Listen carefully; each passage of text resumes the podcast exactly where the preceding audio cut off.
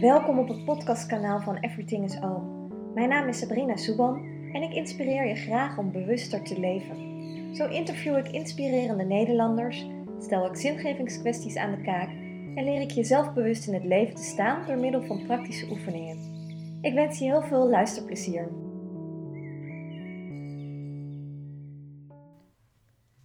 Nou Hanna, dankjewel voor de uitnodiging om hier uh, bij jou in Amersfoort te mogen zijn. Uh, wil je allereerst iets meer over jezelf vertellen? Wie ben jij eigenlijk en waar kunnen we jou van kennen? Nou, um, dank voor je vraag in ieder geval. En um, uh, nou, ik ben van, van huis uit uh, therapeut. Ik heb tien jaar lang mijn praktijk gehad, psychotherapie voor volwassenen. Um, en wat eigenlijk altijd als een rode draad door mijn leven heeft gelopen, is mijn eigen verlatingsangst. Dat was het thema wat, wat ik eigenlijk voortdurend tegenkwam. En toen werd ik ziek. En dat was eigenlijk het moment dat ik besloot om een boek te gaan schrijven. Omdat, ja, dat was natuurlijk zo het thema waar ik steeds mezelf in tegenkwam. Waarvan ik dacht, hé, hey, als ik nou hier een boek over ga schrijven, dan... Um, ja, dan, dan dwing ik mezelf echt om tot de kern daarvan te gaan.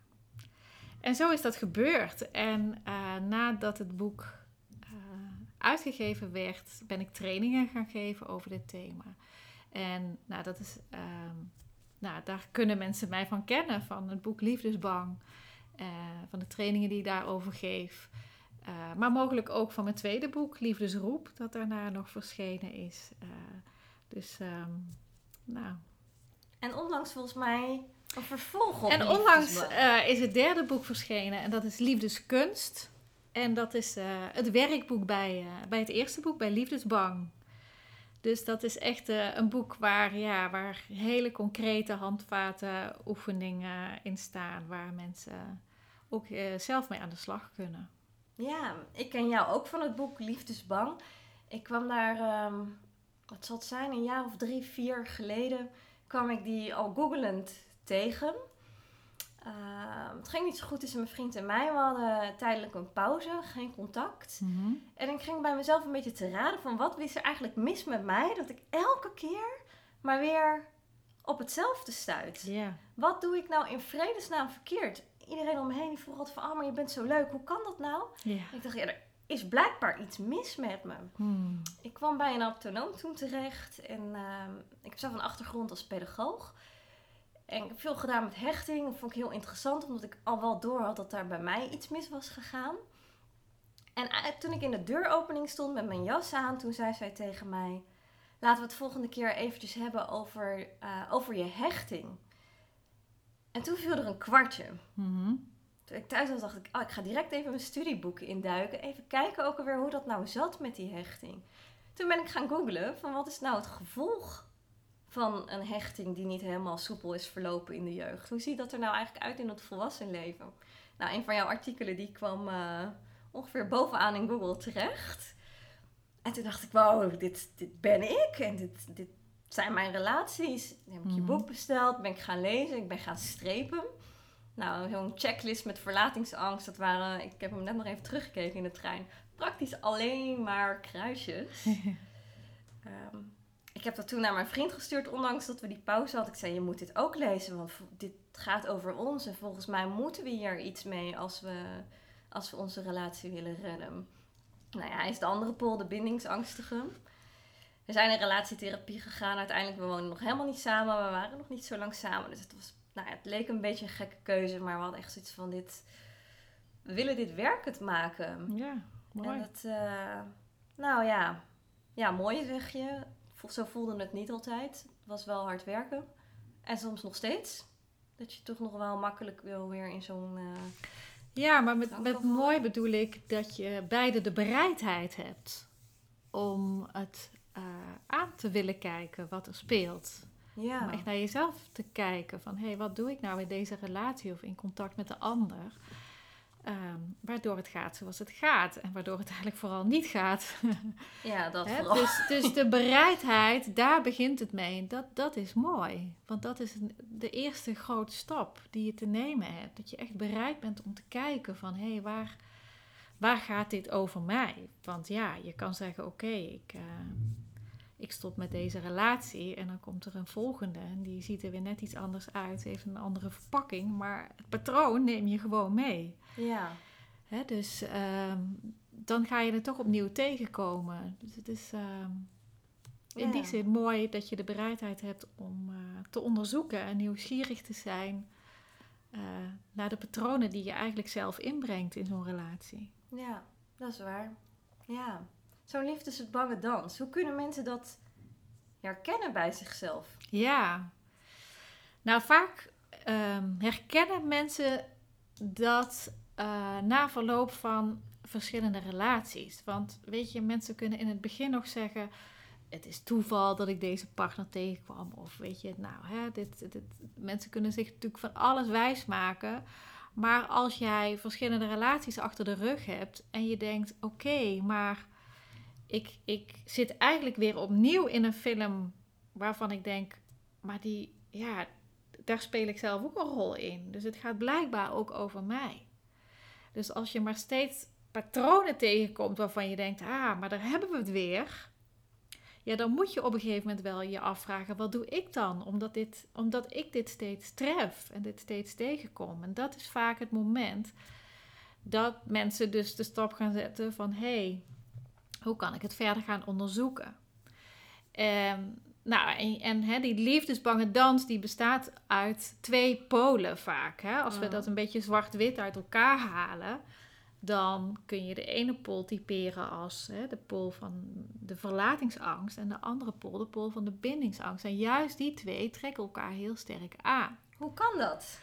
Nou, ik zal, ik zal je eerst nog een paar dingen vertellen voordat ik dat vertel van hoe, hoe, ze dan, hoe dat nou elkaar aantrekt. Is, is hoe je ook die twee polen kunt herkennen in jezelf. Hè? Ja, dus dat is hoe, mooi. ehm, hè, hoe herken je nou als je last hebt van verlatingsangst? Nou, dan wil je bijvoorbeeld heel graag samen zijn. Je hebt een enorme behoefte om bij de ander te zijn. Je wil eigenlijk alles samen doen. Je zoekt voortdurend bevestiging van de ander.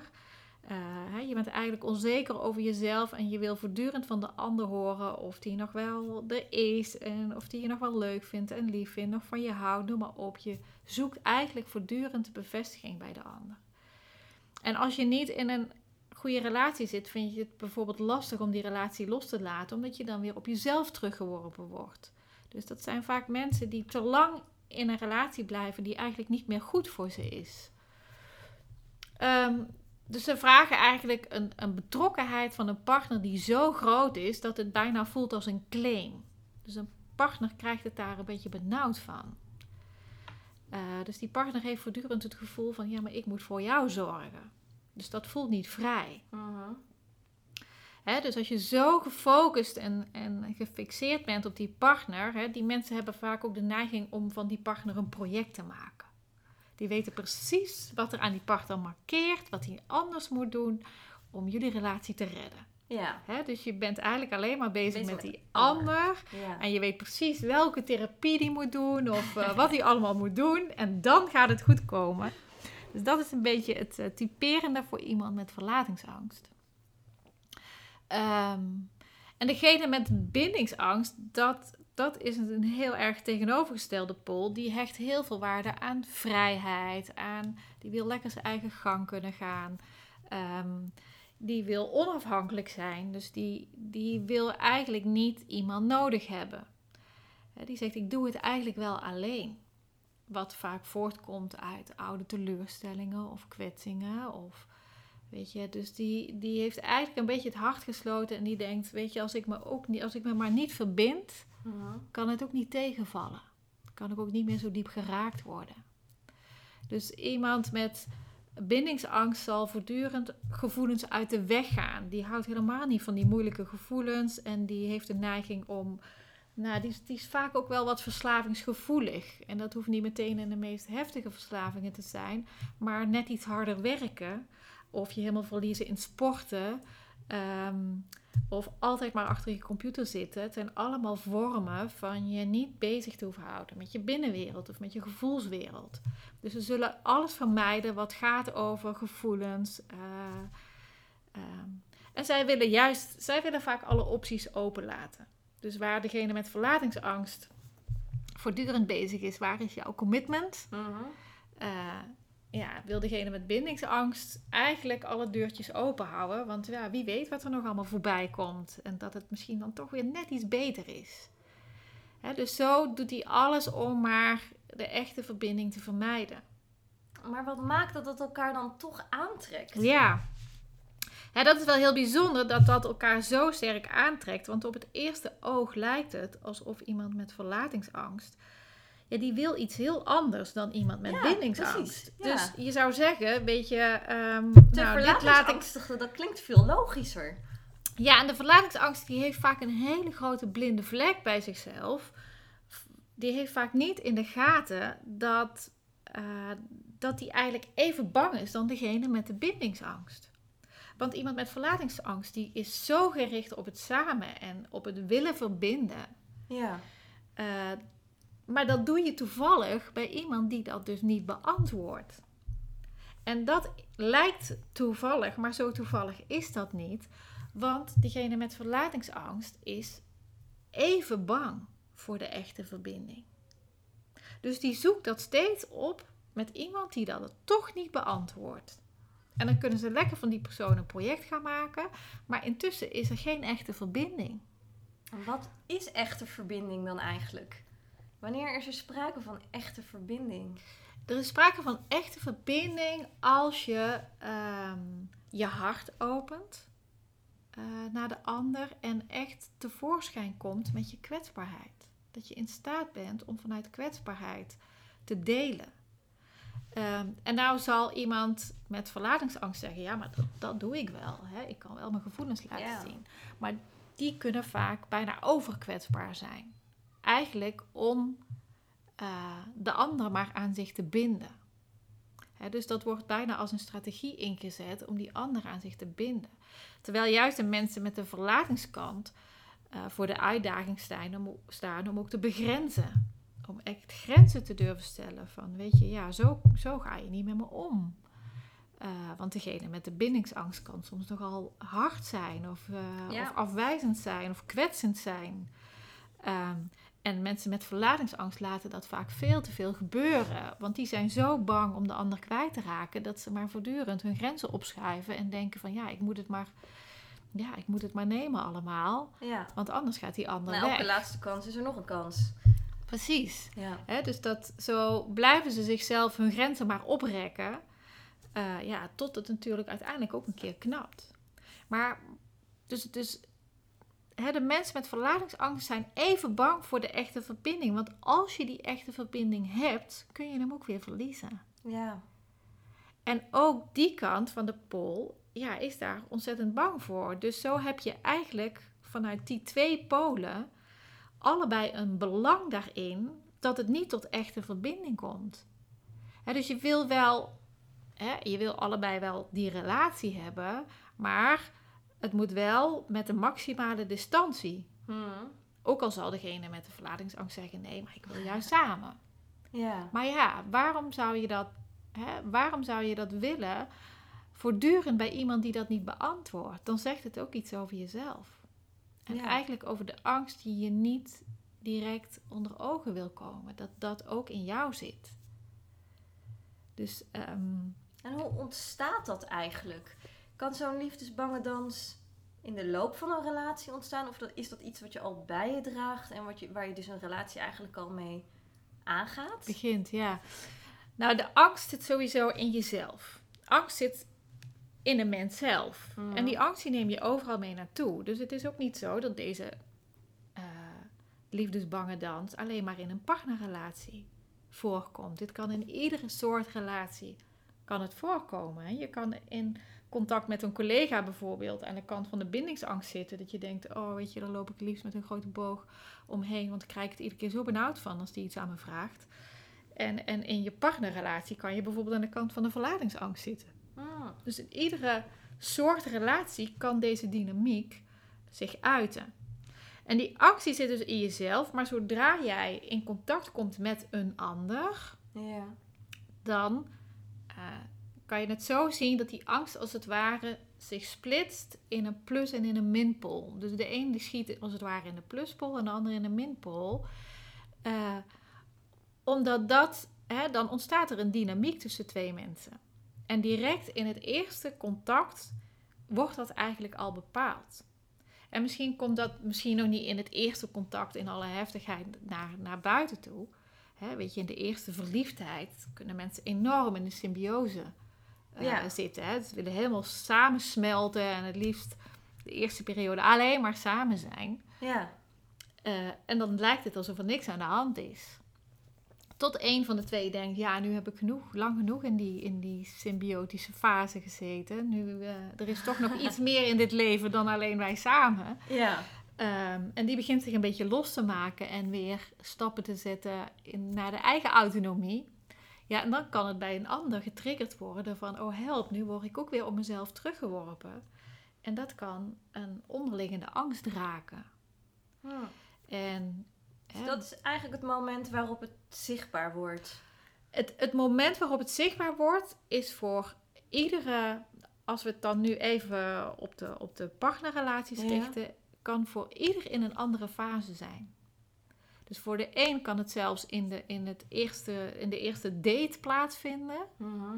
Eh, voor sommigen is dat als, er, eh, als, als je al een aantal keren gedate hebt en je dan eigenlijk een beetje gaat bepalen: is het nou eigenlijk een relatie of niet? Ja. En dat, je, hè, dat iemand dan helemaal in de paniek komt van... oh, maar zodra het een relatie heet, dan moet Ja, ik wegwezen. Ehm, en voor weer een ander kan het zijn op het moment dat je gaat samenwonen. Of het is vaak op een moment dat er een volgende eh, beslissing komt naar meer commitment. En dat, dat kan voor ieder in een andere fase zijn.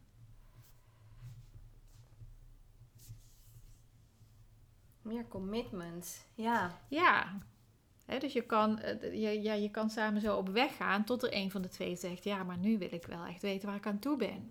Is het nou een relatie of niet? Oei. En die ander denkt: Nou, ik was nog steeds zo lekker een beetje Het ging aan het freewheelen. En het ging wel prima, maar nu moet het ineens een relatie zijn. Help. Hè? Dat, kan, dat, kan, eh, nou ja, dat kan een trigger zijn waardoor die angst omhoog komt. Ja. En op het moment dat je dan echt een, ehm, ja, zou ik het een gezonde relatie noemen, een, de echte verbinding hebt, dan gebeurt dat niet. Dan is er nooit iemand die dan denkt van, wow, oh, weet niet of ik dit wel wil. Nou, het, is, het is al interessant om te praten over wat dan een, een echte relatie is. Ja, of een normale relatie. Die mij want- heel erg bezighoudt de laatste tijd. nou ja, weet je, iedere, iedere relatie is, is in feite uniek op zichzelf. Ja. Hè? Eh, dus wat, de, de vraag alleen al is, wat is normaal of wat is, eh, wat is gezond? Ehm, weet je, ik, ik zie het als een groot spectrum van aan de ene kant hè, to, totaal liefdesbang naar, naar het andere kant. Weet je, en dat is, dat is een geleide schaal. Dat is niet, oké, bij bij dat punt ben je dit en bij dat punt ben je gezond. Of dan is het normaal. zo werkt het, zo gaat het niet. Jammer. Weet je, ieder mens heeft. Hè, we, hebben, we hebben allemaal de behoefte ergens aan verbinding, aan samen. Ja. Hè, je verbonden te weten. Maar we hebben ook allemaal behoefte aan, aan hè, je eigenheid, aan je, aan je autonomie, aan je vrijheid. Dus dat zijn twee behoeftes die we allemaal hebben. Ehm, en dat vraagt ook voortdurend zoeken naar een goed evenwicht met elkaar. Ja. En wat er gebeurt is, ehm, hè, wat er aan ten grondslag ligt, is als we nog allerlei onvervulde ehm, eh, of onverwerkte kindpijn hebben, dat wordt getriggerd in deze dans van afstand en nabijheid. Onverwerkte kindpijn, zeg je. Ja, dus, dus deze dynamiek die vindt zijn oorsprong in de fase dat je als kind leerde hechten. En dat kan op heel veel manieren eh, geblokkeerd zijn geraakt. Of dat, hè, dat kinderen daar op een bepaalde manier verwond in zijn geraakt. Ehm, nou, er zijn verschillende voorbeelden. Uh, kinderen die in een couveuse terecht zijn gekomen. Uh, nou ja, weet je, ik weet hoe het, hoe het deze, deze dagen gaat, weet ik niet. Maar vroeger was het dat kinderen echt wekenlang geen fysiek contact hadden met, met hun moeder bijvoorbeeld. En, en echt de fysieke aanraking moesten missen. Ja. Nou, dat kan, dat doet iets in, in, de, in de hechtingsfase van een kind. Of als ouders grote verliezen hebben meegemaakt bijvoorbeeld. Of als kinderen geadopteerd zijn. Uh, zijn afgestaan door de, door de biologische moeder, uh, ouders. Um, dus als er in die eerste fase, uh, nou, in, mijn eigen leven is mijn broertje overleden vlak voor mijn geboorte. Wat een enorme impact had op, uh, op mijn start van het leven. Hè, waar mijn ouders nog niet in staat waren om echt te rouwen over het verlies en dat te verwerken. En, en daar kwam ik al. Mhm. En konden ze de volle hechting met mij niet aangaan. Wanneer werd jij je daar bewust van? Kwam dat pas toen je bezig ging met je studie? Of was er al een moment eerder in je leven dat je dacht, oh... Ja, nou, het, ik bedoel, ik heb natuurlijk ook altijd die menselijke studies gedaan. Dus daar kwam ik natuurlijk ook altijd in de psychologie die dingen tegen die mij dan triggerden. En ik bij mezelf afvroeg van, hé, hey, hoe zit het dan bij mij? Ehm, maar eigenlijk in, in zo op een gegeven moment toen ik verschillende relaties achter de rug had, toen kwam ik eigenlijk achter van hé, hey, ik ben een soort patroon aan het herhalen. Dus, dus vooral in een relatie met een partner uh, die ik eigenlijk destijds zag als wat mijn grote liefde was, mijn, mijn eerste grote liefde. Mhm. En hoe graag wij ook allebei wilden samen, ging dat niet. En um, nou, hij was ook heel erg thuis in de psychologie. Dus wij konden daar wel heel erg over delen. Van hé, hey, wat, we, we, willen allebei heel graag, maar het lukt ons niet. En wat, mhm. wat is dat dan? En toen ben ik dat heel erg in mezelf gaan onderzoeken. Van wat, wat doe ik dan, waarom dat dan steeds zo gaat? En in alle opleidingen heb ik dat stuk in mezelf onderzocht. Dus dat, werd, dat, dat was altijd mijn uh, ja, diepteonderzoek in mezelf. Ben je nu nog liefdesbang? Of kun je nu zeggen, ik ben er vanaf? nou, dat is wel mooi, want het eerste wat mensen altijd vragen als ze bij mij komen of in mijn trainingen komen van... Oké, okay, Hanna, nu weet ik dat ik het heb.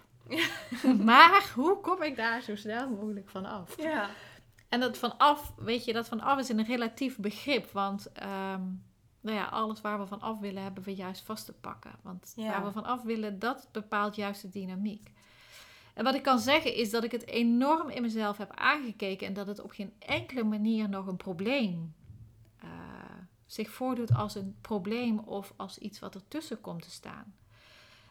Um, dus ik, ja, ik geniet al jaren nu van een, een, hele fijne, gelijkwaardige relatie waarin dat eigenlijk geen rol meer speelt. Hmm. Dus uh, in die zin kan ik zeggen van God, weet je, dit is, ja, dit is, dit is gewoon niet meer aan de orde.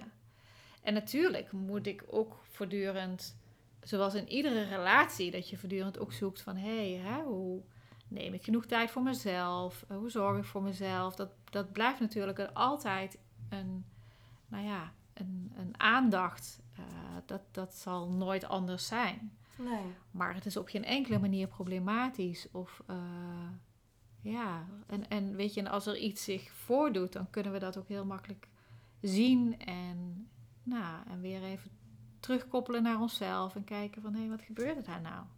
Dus het is, nou ja, het is uh, in die zin, uh, ja. Vind je daar je weg in? Ja, ja, ja dat, dat, ja, dat voelt bijna nog als te groot, zeg maar. Het is, het is um, ja. Ja, ik ben daar nog wel soms in aan het worstelen. Dat ik denk, van, we herkennen dat nu heel goed. Wanneer er zo'n patroon toch een beetje op de loer ligt. Of zo'n valko van een van beiden. Dan kunnen we elkaar ook wel op aanspreken en zelf naar kijken. Maar in mijn hoofd hield het toch nog wel een tijdje bezig. Maar wanneer is het dan normaal? Omheen zie ik zoveel liefdesbange dansen. Ja. Dat ik dan ook wel eens denk, wanneer is het dan een gezonde relatie? Hoe ziet dat er dan eigenlijk uit? En wat is dan genoeg tijd voor jezelf? En wat is dan echt verbinding? En wanneer is er genoeg afstand? En nou, ik vind dat toch wel fascinerend. Ja. Maar er is dus niet echt een blauwdruk van, nou ja, als het zo eruit ziet, dan heb je top voor elkaar. Nee, weet je, kijk, je, je, de, de relatie waar je in zit of de partner is op dat moment ook gewoon je grootste leermeester. Dus, dus ehm, ja, het, daarin spiegel je beide wat er, wat er in je leeft. En is dat, daarin kun je ook je volgende stappen zetten. Dus mensen hebben soms de neiging, oh, van, oh, dus ik moet nu waakzaam zijn. En zodra ik een partner met bindingsangst tegenkom, moet ik hem meteen de deur wijzen. ja, maar ja, weet je, dan staat de volgende natuurlijk alweer klaar. Dus het gaat erom dat je voortdurend kijkt van, hé, hey, wat, hoe kan ik de verbinding met mezelf herstellen? Want die beweging naar binnen, die, die innerlijke beweging, die bepaalt ook natuurlijk wat je uiteindelijk in die buitenwereld aantrekt. Ja. Um, en, en dat is de reis die we als mens maken. Durf ik voortdurend die stap naar binnen te maken? Durf ik daarin mezelf te verdiepen? En, en daarin mezelf eigenlijk alles van mezelf in te sluiten. want daar gaat het over. En dan kan er iets in die buitenwereld uh, gaan veranderen. Of dat nu is met diezelfde partner, of dat dat betekent hè, dat, dat dat niet meer gaat. Mhm. Uh, dat is een gevolg daarvan. Ja. Maar het begint in eerste instantie voortdurend met jezelf. En wat ik me dan ook afvraag, hè. Um, stel dat je een relatie hebt met iemand uh, die dit allemaal van je aanhoort en denkt, ja, het kan wel wat. En als jij denkt, nou, dit raakt me eigenlijk toch wel. Die reis naar binnen, die wil ik wel maken. Heeft dat zin om in een relatie in je eentje die reis naar binnen te maken? Kan er dan iets veranderen als jouw partner denkt van ik vind het goed zoals het is? Kijk, de, de, hè, er kunnen mensen al helemaal in een patroon zijn en, en de een komt tot bewustwording en die denkt ik wil het anders. Ja. Dus die gaat die reis naar binnen maken. Um, en dat kan eigenlijk twee dingen betekenen. Of die partner die ziet dat jij die reis gaat maken en die raakt daardoor ook geïnspireerd, want die denkt jeetje, ik zie dat het steeds beter met je gaat. Of ik zie dat het je goed doet. Of, uh, dus die, die wordt daardoor geraakt en die denkt, dat ga ik ook doen. Ja. En dan kun je samen verdiepen. Maar het kan ook zijn dat als jij die reis naar binnen gaat, dat die andere partner eigenlijk des te harder met zijn angsten geconfronteerd wordt. En die draait zich om en die denkt, ja, wegwezen hier. Nu wordt het mij toch te heet onder mijn voeten. Ja. En de vraag is, ben je bereid om de uitkomst open te laten. Dus ben je bereid om je eigen helende stappen te zetten vanuit het niet weten of die partner gaat volgen of niet. En dan wordt het vanzelf duidelijk. Dat is wel spannend. Dat is het allerspannendst. Ja. Maar dan hè, ben je bereid om jezelf te winnen en de ander te verliezen. Wat win je als je jezelf wint? Wat, wat gebeurt er dan? Dan win je de verbinding met jezelf. En dan win je uh, je eigen diepte. En je eigen diepte krijg je bij niemand anders. Dat begint bij jezelf. Dus weet je, wat voor veiligheid of zo een ander je ook geeft, als jij niet bij je eigen diepte durft te zijn, ja, dan, dan, dan gaat dat niet anders zijn. Wat maakt dat die eigen diepte soms zo spannend kan zijn om naar terug te keren? Ja, dat is een hele mooie vraag. Want um, kijk, van nature gaan wij mensen uh, het liefst van ongemak en van pijn weg. Mm -hmm. ja, dat is onze natuurlijke beweging. Wat lastig is of wat pijnlijk is, daar willen we niet zijn. Um, maar we hebben als kind allerlei gevoelens opgedaan die te groot voor ons waren toen we kind waren, of die te heftig waren, of die te overweldigend waren. En godzijdank hebben we toen, uh, is er een overlever in ons leven gekomen die zegt, weet je, ik, ik doe daar wel de deksel op, dan heb je daar nu geen last van en kun je gewoon volwassen worden. Nou, daarmee hebben we die hele ontwikkelingsweg kunnen maken tot volwassen mensen. Maar dat blijft niet zo gescheiden, want we komen allerlei triggers in ons leven tegen, waarvan die partner dus natuurlijk een hele belangrijke is als het over deze thema's gaat. Die ons eraan herinneren dat we toch ergens ooit een deksel op gedaan hebben. Mm-hmm. En nou ja, die partner maakt dat in ons wakker. Dus die partner veroorzaakt dat niet, maar die partner herinnert er ons eraan van hé, hey, daar, daar ligt nog van alles. En dat is spannend, omdat we eigenlijk niet meer weten wat dat is. Dat kan, dat kan, eh, dat zijn gevoelens van, van leegte die je misschien ooit ervaren hebt, van gevoelens van verlatenheid, van eenzaamheid, eh, van verstikking, eh, van, van een diep gemis. Zijn er altijd nog herinneringen aan verbonden? Of kan het ook zo ver teruggaan dat er eigenlijk niet eens meer een beeld bij zit? Ehm, op het moment dat we het ehm, eigenlijk nou, gaan vermijden om te overleven, dan Ja. stoppen we dat ook eigenlijk weg. Dus heel veel mensen eh, hè, zeggen ook van, weet je, ik weet eigenlijk zo weinig van mijn kindertijd. Ja. Ik kan er eigenlijk zo weinig over zeggen. Ik weet het eigenlijk allemaal niet meer. Dus dat verdringen we. Dat Hmm. verdringen we allemaal naar ons eh, onderbewuste. Maar op het moment dat er een trigger komt, weet je, dan wordt er een beetje aan die, aan die deksel eh, geschud. Ja, en dan komen we in contact met onze oude pijn. Ja. En dat merk je vaak dat er lading vrijkomt aan emoties, wat eigenlijk niet hoort bij het hier en nu. Dus je kunt, een, nou ja, je kunt een ruzie hebben met je partner, maar of hij kan een opmerking maken en jij vliegt helemaal uit de bocht, dan denk je, weet je, dit klopt eigenlijk niet met die ene opmerking die hij nu tegen mij zegt. Er komt zoveel lading vrij. Dan weet je eigenlijk, dat is lading die onder die deksel vandaan komt en die je eigenlijk al heel lang eh, erop hebt gehouden, maar die nu wel ontsnapt. Ja. En dat gaat over ja, oude pijn die je destijds niet kon toelaten. En de uitdaging is dat je die alsnog gaat toelaten. En we hebben daar een hele diepe angst op, omdat we denken: als je die alsnog gaat toelaten, ja, dan, dan verdrink ik erin, of dan kom ik er nooit meer uit, of dan ga ik alsnog dood.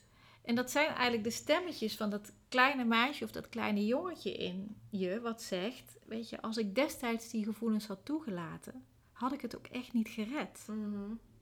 En dat klopt ook vanuit dat perspectief. Als je dat destijds gedaan had, dan zou je het ook niet gered hebben. Dat was te, te, te veel, te overweldigend. Dus godzijdank was er die overlever. Mhm. Alleen het verschil met het hier en nu is, is dat je nu eh, volwassen bent met twee voeten stevig op de grond en dat je nu wel de draagkracht hebt ontwikkeld om die oude pijn wel toe te laten. Want je bent veel meer dan alleen dat kind wat je toen was. Dus nu kunnen we dat wel handelen, stapje voor stapje. Ehm, en de vraag is, zijn we daartoe bereid? En dat, dat, hè, dat, dat vinden we heel, heel spannend. Ja. Dat is het ook. Ja, Ja. absoluut. Dus dat vraagt heel veel moed. Om te zeggen, oké, weet je, ik weet niet wat er allemaal onder die deksel zit, maar ik ga het stapje voor stapje toch onderzoeken. Waarbij het soms ook gewoon heel fijn is om dat niet alleen te doen, maar in een setting te doen. Dat iemand met je meekijkt of dat iemand je daarin in bedding geeft of steun geeft. Om te zeggen, oké, weet je, als er dan verdriet komt, dan is het oké, dan ben ik bij je. Of dan, Ja. dus dit, dit is, het kan beangstigend zijn om dat in je eentje te doen. Een andere optie is om gewoon die deksel op de doos te laten. Dat is een optie. En dat kunnen mensen ook lang volhouden. Maar uiteindelijk gaat dat natuurlijk ontzettend schuren en gaat dat eh, rammelen. En ja, weet je, word je ermee geconfronteerd eh, op momenten dat, ja, dat je daar eigenlijk niet ehm, zelf voor gekozen hebt. Dus het kan zomaar zijn dat een collega op het werk ineens iets, eh, iets onschuldigs tegen je zegt. En bij jou is dat net de druppel die jou herinnert aan iets van wat ooit is gebeurd. En die deksel vliegt eraf en die collega krijgt alle lading over zich heen. Dat je denkt, ai, dat was niet zo handig. Om maar eigenlijk nog een heel onschuldig voorbeeld te noemen. Maar uiteindelijk gaat die, hè, die onverwerkte gevoelens, die gaan onszelf in de weg zitten. Ja. En die, ja, die belemmeren ook gewoon ons, onze levensvreugde en ons geluk en ons vermogen om echt te verbinden. Want ja, je werkelijk met de ander verbinden, ehm, ja, heeft alles te maken met hoe we dat in onszelf eh, doen. En of alles van onszelf er ook mag zijn. Of we echt toegang hebben tot, ons, tot onze verdriet en tot onze eenzaamheid en eh, tot ook onze boosheid. Want ja, als bijvoorbeeld boosheid altijd onder die deksel moest blijven. Hè, dat, dat je zegt, ja, ik kan eigenlijk niet boos zijn. Ik ben nog nooit, ik kan Ja. eigenlijk niet boos zijn. Ja, dan gaan mensen ook heel makkelijk over jouw grenzen heen. Dus ja, wil je je grenzen goed kunnen bewaken, Mhm. dan heb je die boosheid echt nodig, die emotie, om ook gezonde doen. grenzen te kunnen stellen. Ja. Dus wat je zegt, wat is nou een gezonde relatie? ja. Een gezonde relatie is waar mensen eh, en hè, waar partners en hun kwetsbaarheid aan elkaar kunnen laten zien, Mhm. maar ook waar de kracht er mag zijn. Hè, dus waar ook eh, gezonde grenzen eh, mogen zijn. En die twee zorgen eigenlijk voor een goed evenwicht. Ook weer. En anders gaat het altijd over balans. Zeker. Ja, Ja. weet je, als we, als we alleen maar kwetsbaar zijn en, en we hebben helemaal geen kracht in ons, we hebben geen toegang tot onze kracht, ja, dan worden we heel makkelijk een slachtoffer. Mhm. Want dan ben ik alleen maar kwetsbaar en dan hoop ik maar dat de ander daar goed mee omgaat. Want als die daar niet goed mee omgaat, kan ik daar niks aan doen. Dan word ik heel makkelijk een slachtoffer. Als ik alleen maar kracht heb en mijn kwetsbaarheid mag er niet zijn. Hè, ik mag, mag niet mijn gevoelens laten zien, ik mag niet huilen, ik mag niet... eh, ja, dan wordt kracht ook heel snel hard. Ja.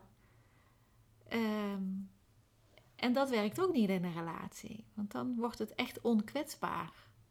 Dus voor een goed evenwicht heb je allebei nodig. En hè, een, een, een gezonde relatie is waar mensen allebei ook hun autonomie mogen leven. En, en de bereidheid hebben om ook voortdurend weer het zelfonderzoek te doen als, ja, als ze getriggerd worden door elkaar. Dat vind ik een van de nou, hele belangrijke principes in een, in een eh, relatie. Dat je hè, als partners maak je voortdurend elkaars pijn wakker. Mhm. En dat kun je natuurlijk, hè, de eerste reactie is om, weet je, als jij mij kwetst, kan ik je nog net iets harder kwetsen. En Ja. zo stapelt het zich op en projecteren we voortdurend eigenlijk onze oude pijn op elkaar. Heeft degene met bindingsangst, voelt hij dat ook echt zo? Tenminste, ik heb dat bij mijn vrienden wel zo ervaren. Want volgens mij is de verlatingskant angst, of de verlatingskant veel kwetsbaarder en krijgt die elke keer te dealen met al die pijn en alle shit die die ander eh overheen. Nou ja, de, de, de uitdaging, dat klopt. Weet je, de, de meest pijnlijke kant is eigenlijk die verlatingskant. Want daar komen mensen echt in contact met die oude verlatenheid die Ja. geraakt wordt. En die, die enorme eenzaamheid. Eh, dus de, de uitdaging voor mensen die vooral die kant van de verlatingsangst goed kennen, is dat ze juist hun kracht gaan ontwikkelen. En hun autonomie gaan ontwikkelen. Eh, dat, dat is een hele belangrijke toegangspoort uit die dynamiek. Als je aan die kant van de verlatingsangst zit. Ja. En juist al, ehm, de uitdaging van mensen met de bindingsangst is juist om hun hart weer te openen. Eh, en minder hard met een D te worden. Mhm. Dus die moeten juist hun eigen hart weer toegang krijgen tot hun eigen hart. En wat hun geraakt heeft en mogelijk ooit teleurgesteld heeft. Waardoor ze zichzelf zijn gaan panseren en gaan beschermen. Die hebben vaak zo'n laagje voor het hart. En die zeggen, weet je, eh, dat is die onafhankelijkheid. En onafhankelijkheid lijkt iets heel positiefs. Maar het is, je miskent daarmee eigenlijk dat je een ander nodig hebt. Ja. Je zegt eigenlijk, weet je, ik doe het wel alleen en dan kan mij niks gebeuren. Maar dat maakt je onkwetsbaar, maar daarmee kun je dus ook voortdurend niet een echte verbinding aangaan. Dat klinkt wel lastiger dan de stap naar autonomie. Juist dat laagje rondom je hart Nou ja, ik denk dat, het, dat, het, dat je in die zin beide dan niet echt met elkaar kan vergelijken. Want voor mensen met bindingsangst zal het enorm lastig zijn om inderdaad dat hart opnieuw te Ja. openen en, en hè, dat, dat ijs te laten smelten. Eh, en en hè, tot het besef te komen, weet je, ik heb wel degelijk behoefte aan echt contact en echte verbinding. En, en het, het is wel degelijk fijn als ik ook mijn kwetsbare gevoelens mag laten zien. Nou, dat is een hele weg. Maar vergeet niet dat voor mensen met verlatingsangst eh, het weer toegang krijgen tot je kracht en, en ook de boosheid ophalen die er niet mocht zijn in je leven, ook een enorme uitdaging is. Ja. Dus dat kan, dat kan even moeilijk of heftig voelen als de andere kant. Maar als we het een beetje zwart-wit stellen, dan is dat wel waar beide hun uitdagingen liggen. Om werkelijk in het midden te kunnen komen, dat je zowel ja, je kwetsbaarheid als je kracht er mag zijn. ja. En dat ook nog eens samen in een relatie. Ja, Ook nog weer een kunst. zeker. Ja, ja. Het is Ja. ook een kunst om een relatie te hebben. Ja, het is een, het is een kunst om, om, om open te blijven. Want waar we geraakt worden, gaan we onszelf sluiten. Is dat Ehm, een overlevingsmechanisme? Zeker, in het sluiten gaan we Ja. in het overleven. En de vraag is voortdurend, hoe kan ik vanuit het sluiten weer mezelf openen? Kijk, dat we ons sluiten, dat doen we als mens. Dat doen we voortdurend, dat doen we iedere dag misschien wel.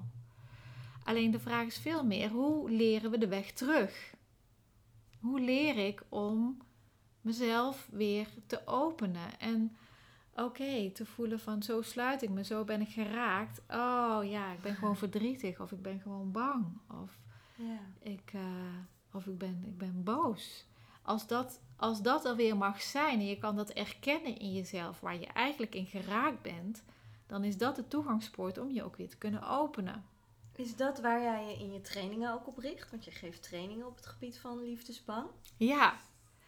Ja, dat gaat eigenlijk voortdurend in eerste instantie over die verbinding met jezelf. En over het ophalen van die onverwerkte emoties die, hè, waar we ooit zo ehm, onszelf voor gesloten hebben. En dat we juist in hè, onszelf weer insluiten met alles wat er is. Want we kunnen zo makkelijk ook een oordeel hebben over, oh ja, weet je, dit, dit kan niet of dit mag niet of zo doe ik het fout. Maar het gaat niet over goed en fout. Je hebt, iedereen heeft een hele goede reden in zijn leven gehad waarom je bent gaan sluiten. Of Ja. je, waarom je dingen onder die deksel bent gaan doen. En dat erkenning geven aan jezelf. Van, oh ja, weet je, ik had ook eigenlijk destijds geen andere keuze om het zo te doen. Ik moest op die manier wel overleven. Zorg ervoor dat er ook compassie komt voor jezelf.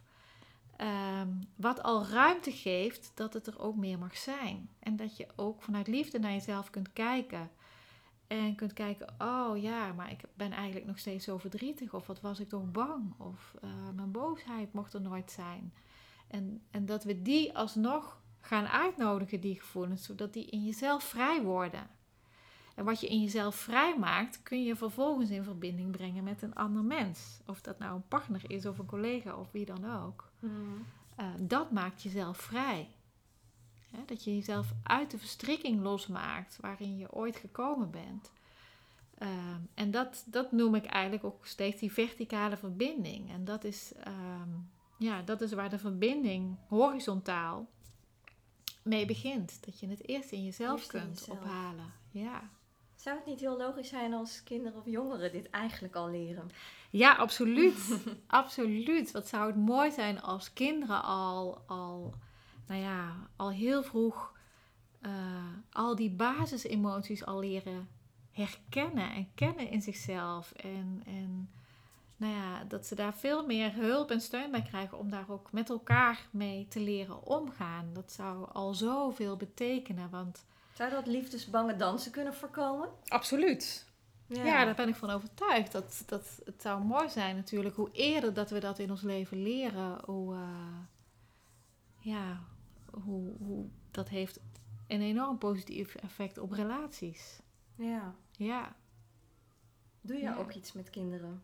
Nee, ik, eh, ik doe vooral iets met, met de kinderen in volwassen mensen. Ja, innerlijk kind. Ja. Precies, dus ja, weet je, er, er lopen nog zoveel volwassen mensen rond die, die eigenlijk emotioneel nog hè, zo verbonden zijn met dat kleine kind.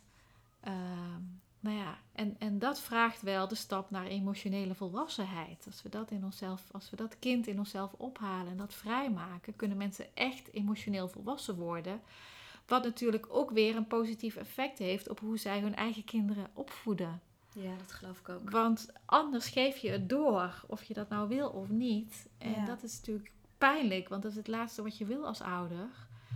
Maar het gebeurt wel. Dus ja, dus de beweging daarin, de helende beweging naar jezelf maken als ouder, is ook het mooiste wat je kan doen om je kind de weg vrij te maken voor je kind. Dus eh, nee, er is nog veel te doen. Dat denk ik ook. Ja. ja. Ja. Wat kun jij mensen bieden die dit horen en denken: wow, dit gaat over mij. En ik heb de bereidheid om die reis naar binnen toe te Ja. Ehm, nou ja, ten eerste, hè, wat je, waar jij zelf ook al mee begon, is dat je als je denkt, ik ben nieuwsgierig geworden, hè, dit gaat over mij, dan is de eerste stap, ga, ga het boek Liefdesbang lezen. Want dat geeft je nog zoveel meer eh, inzichten en bewustwording. En dat, dat is vaak een hele fijne eerste stap, die bewustwording. Want weet je, ons hoofd wil het ook kunnen snappen en kunnen begrijpen. En dat is heel logisch. Dat je denkt, aha, Dat is zo. heel fijn. Daarom doe ik altijd wat ik gek, doe. En ik ben niet gek. En het krijgt een naam. En, Ja. ehm, dus dat is een hele mooie eerste stap. En vervolgens, ja, als je nog andere stappen wil zetten, zijn er nog allerlei mogelijkheden. Er is, hè, waar we het straks al over hadden, het, het werkboek Liefdeskunst. Dus dat geeft nog, nog meer handvatten in eh, concrete oefeningen waar je mee aan de slag kan. Nog meer achtergrondinformatie. Ehm, en die bestaat er ook in een online training. Dus de online training Liefdeskunst. Daar geef ik heel veel eh, uitleg in video's, veel presentaties, veel meditaties zitten erin, waardoor je eh, nog meer de verdieping kunt maken. Dus ook daar. anders dan de live trainingen die je geeft? Eh, nou ja, het is natuurlijk anders omdat je niet fysiek bij elkaar bent en daarmee dus andere dingen kan doen. Maar dus, Ja. dus, hè, sommigen vinden het fijn om een boek te lezen en anderen vinden het fijn om vooral die informatie te krijgen video, via video's. Ja. En wat kan helpen is als jij meditaties hoort, dan kan je ze soms beter ondergaan dan dat je ze eerst moet lezen. En dus Ja. dat, dat, nou, dat, eh, daar kan je zo je eigen voorkeur in hebben. Maar mocht je echt zeggen, ik wil echt in de live training eh, stappen zetten, dat, eh, ja, dan gaan we echt eh, naar de volgende fase. En dat is niet meer naar de theoretische fase, want dat heb je dan vooral in het boek allemaal kunnen lezen. Maar dat gaat echt naar het voelen en ervaren. Dus dan gaan we echt die diepere patronen in onszelf ophalen. ehm, en die helende beweging maken. En dat doen we in kleine groepen, in een hele veilige en in integere setting. Waardoor, je, ja, waardoor mensen echt enorme stappen kunnen maken. En daar zijn ook weer vervolgmogelijkheden in eh, jaartraining, vervolgtraining. Maar het begint eerst met de introductietraining. En dat is dan een hele intense stap om echt het in jezelf aan te gaan. Waar kunnen mensen meer vinden over die training qua data of inschrijfmogelijkheden? Ja, alles is op mijn site te vinden. Daar kun je op de agenda kijken. Daar staan alle trainingen ook goed uitgelegd. De online training kun je daar ook eh, eh, zien. Eh, dus eh, nou, dat wijst zichzelf daarin. Hannakuppen.nl, toch? www.hannakuppen.nl Ja, Ik zal hem er ook nog bij zetten. fijn. Want volgens mij kun jij zoveel mensen nog helpen met al die kennis die je hierover hebt. Ik geef ook yogavakanties. En tijdens yogavakanties gaat het vroeg of laat altijd over relaties. Ja, En ik raad iedereen altijd het boek aan. Ik zeg, oh, dan moet je dat boek lezen. En nou, daarna krijg ik altijd zoveel mailtjes terug met mensen zeggen... Oh, bedankt voor het aanraden. Dit, ik heb nu inderdaad het gevoel dat ik niet de enige ben. En oh, het heeft een naam en ik begrijp het nu beter. En ik ga het ook aan mijn partner laten lezen. ja, Mensen die ermee aan de slag gaan. ja. Ja, ja. Het is zo Nou ja, wat ik, wat ik ontzettend veel hoor, is dat mensen die het boek gelezen hebben, die zeggen: Oh, maar ik, ik, ik geef hem aan een vriendin en ik doe hem een cadeau aan die. En, eh, dus eh, mensen geven het ook zo door. En dat is, dat is mooi, want als je het eenmaal in jezelf herkent, wat je straks ook zei, dan zie je het ook zo om je heen. Ja, En eens gaan je ogen open en ja, herken je het bij heel veel mensen om je heen. Dus nou, het is in ieder geval, weet dat je er niet als enige mee bent. Want ja, het is echt een, eh, een thema wat ontzettend leeft nu bij heel veel mensen. ja. Ik weet nog toen ik dat boek in huis kreeg en dat er zo'n sticker op zat met, nou ja, weet ik veel hoeveel honderdduizend exemplaren verkocht. En dat ik dacht, maar hoe dan? Want ik ken alleen maar mensen die gelukkig zijn samen. Ik ben de enige die dit heeft. En naarmate ik dat inderdaad ging lezen, ging begrijpen, ging ik dat zelf wel meer zien bij de mensen om me heen. Ja, Uh, maar ik kwam ook steeds vaker mensen tegen die heel sneaky in de tram zo dat boekje aan het wegstoppen waren of half in een tas Ja. hadden zitten. En dat ik die roze kaft zag, ik dacht, ah. ja, ja. En dat ik dan expres even ging zeggen, goed boek hè? En dat mensen dan zeiden, oh ja, oh wat fijn. Oh, ik heb zo het gevoel dat ik de enige ben. Maar- Ja, dat je bijna neigt om er een beetje stiekem eh, te gaan zitten lezen. ja. Maar er is niet alleen een roze versie van Liefdesbang. Er is ook een blauwe versie van Oh, echt Liefdesbang. waar? Ja, dus er waren in, in mijn training waren er eh, vrouwen die dan tegen mij zeiden van... hoewel er ook mannen in de training komen. Maar er waren vooral vrouwen die zeiden: Ik wil jouw boek zo graag aan mijn partner geven of zelfs aan ex-partners geven. Maar ik kan echt niet aankomen met, Met een roze boek. nou, daar hadden we iets op bedacht. Dus er is ook een blauw boek. Dus dat, dat excuus Oh, is er niet meer. Ja. Prachtig. Ja. Ja. Nou, dankjewel voor je tijd, Hanna, en alle inzichten. Heel graag gedaan. Ik Ja. hoop dat een heleboel luisteraars de weg naar je weten te vinden. Naar Ja, boek, nou, ik, trainingen. Dat we met z'n allen zo de wereld weer een beetje lichter en mooier kunnen maken. Zeker. Ja, dat zou heel mooi zijn. En dank ook voor jouw bijdrage daaraan. Ja, Ja. graag gedaan.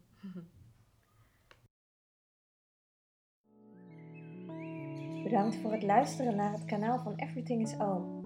Om geen enkele aflevering te missen, kun je je abonneren op mijn kanaal. Voor dagelijkse inspiratie volg je Everything is Oom op Facebook.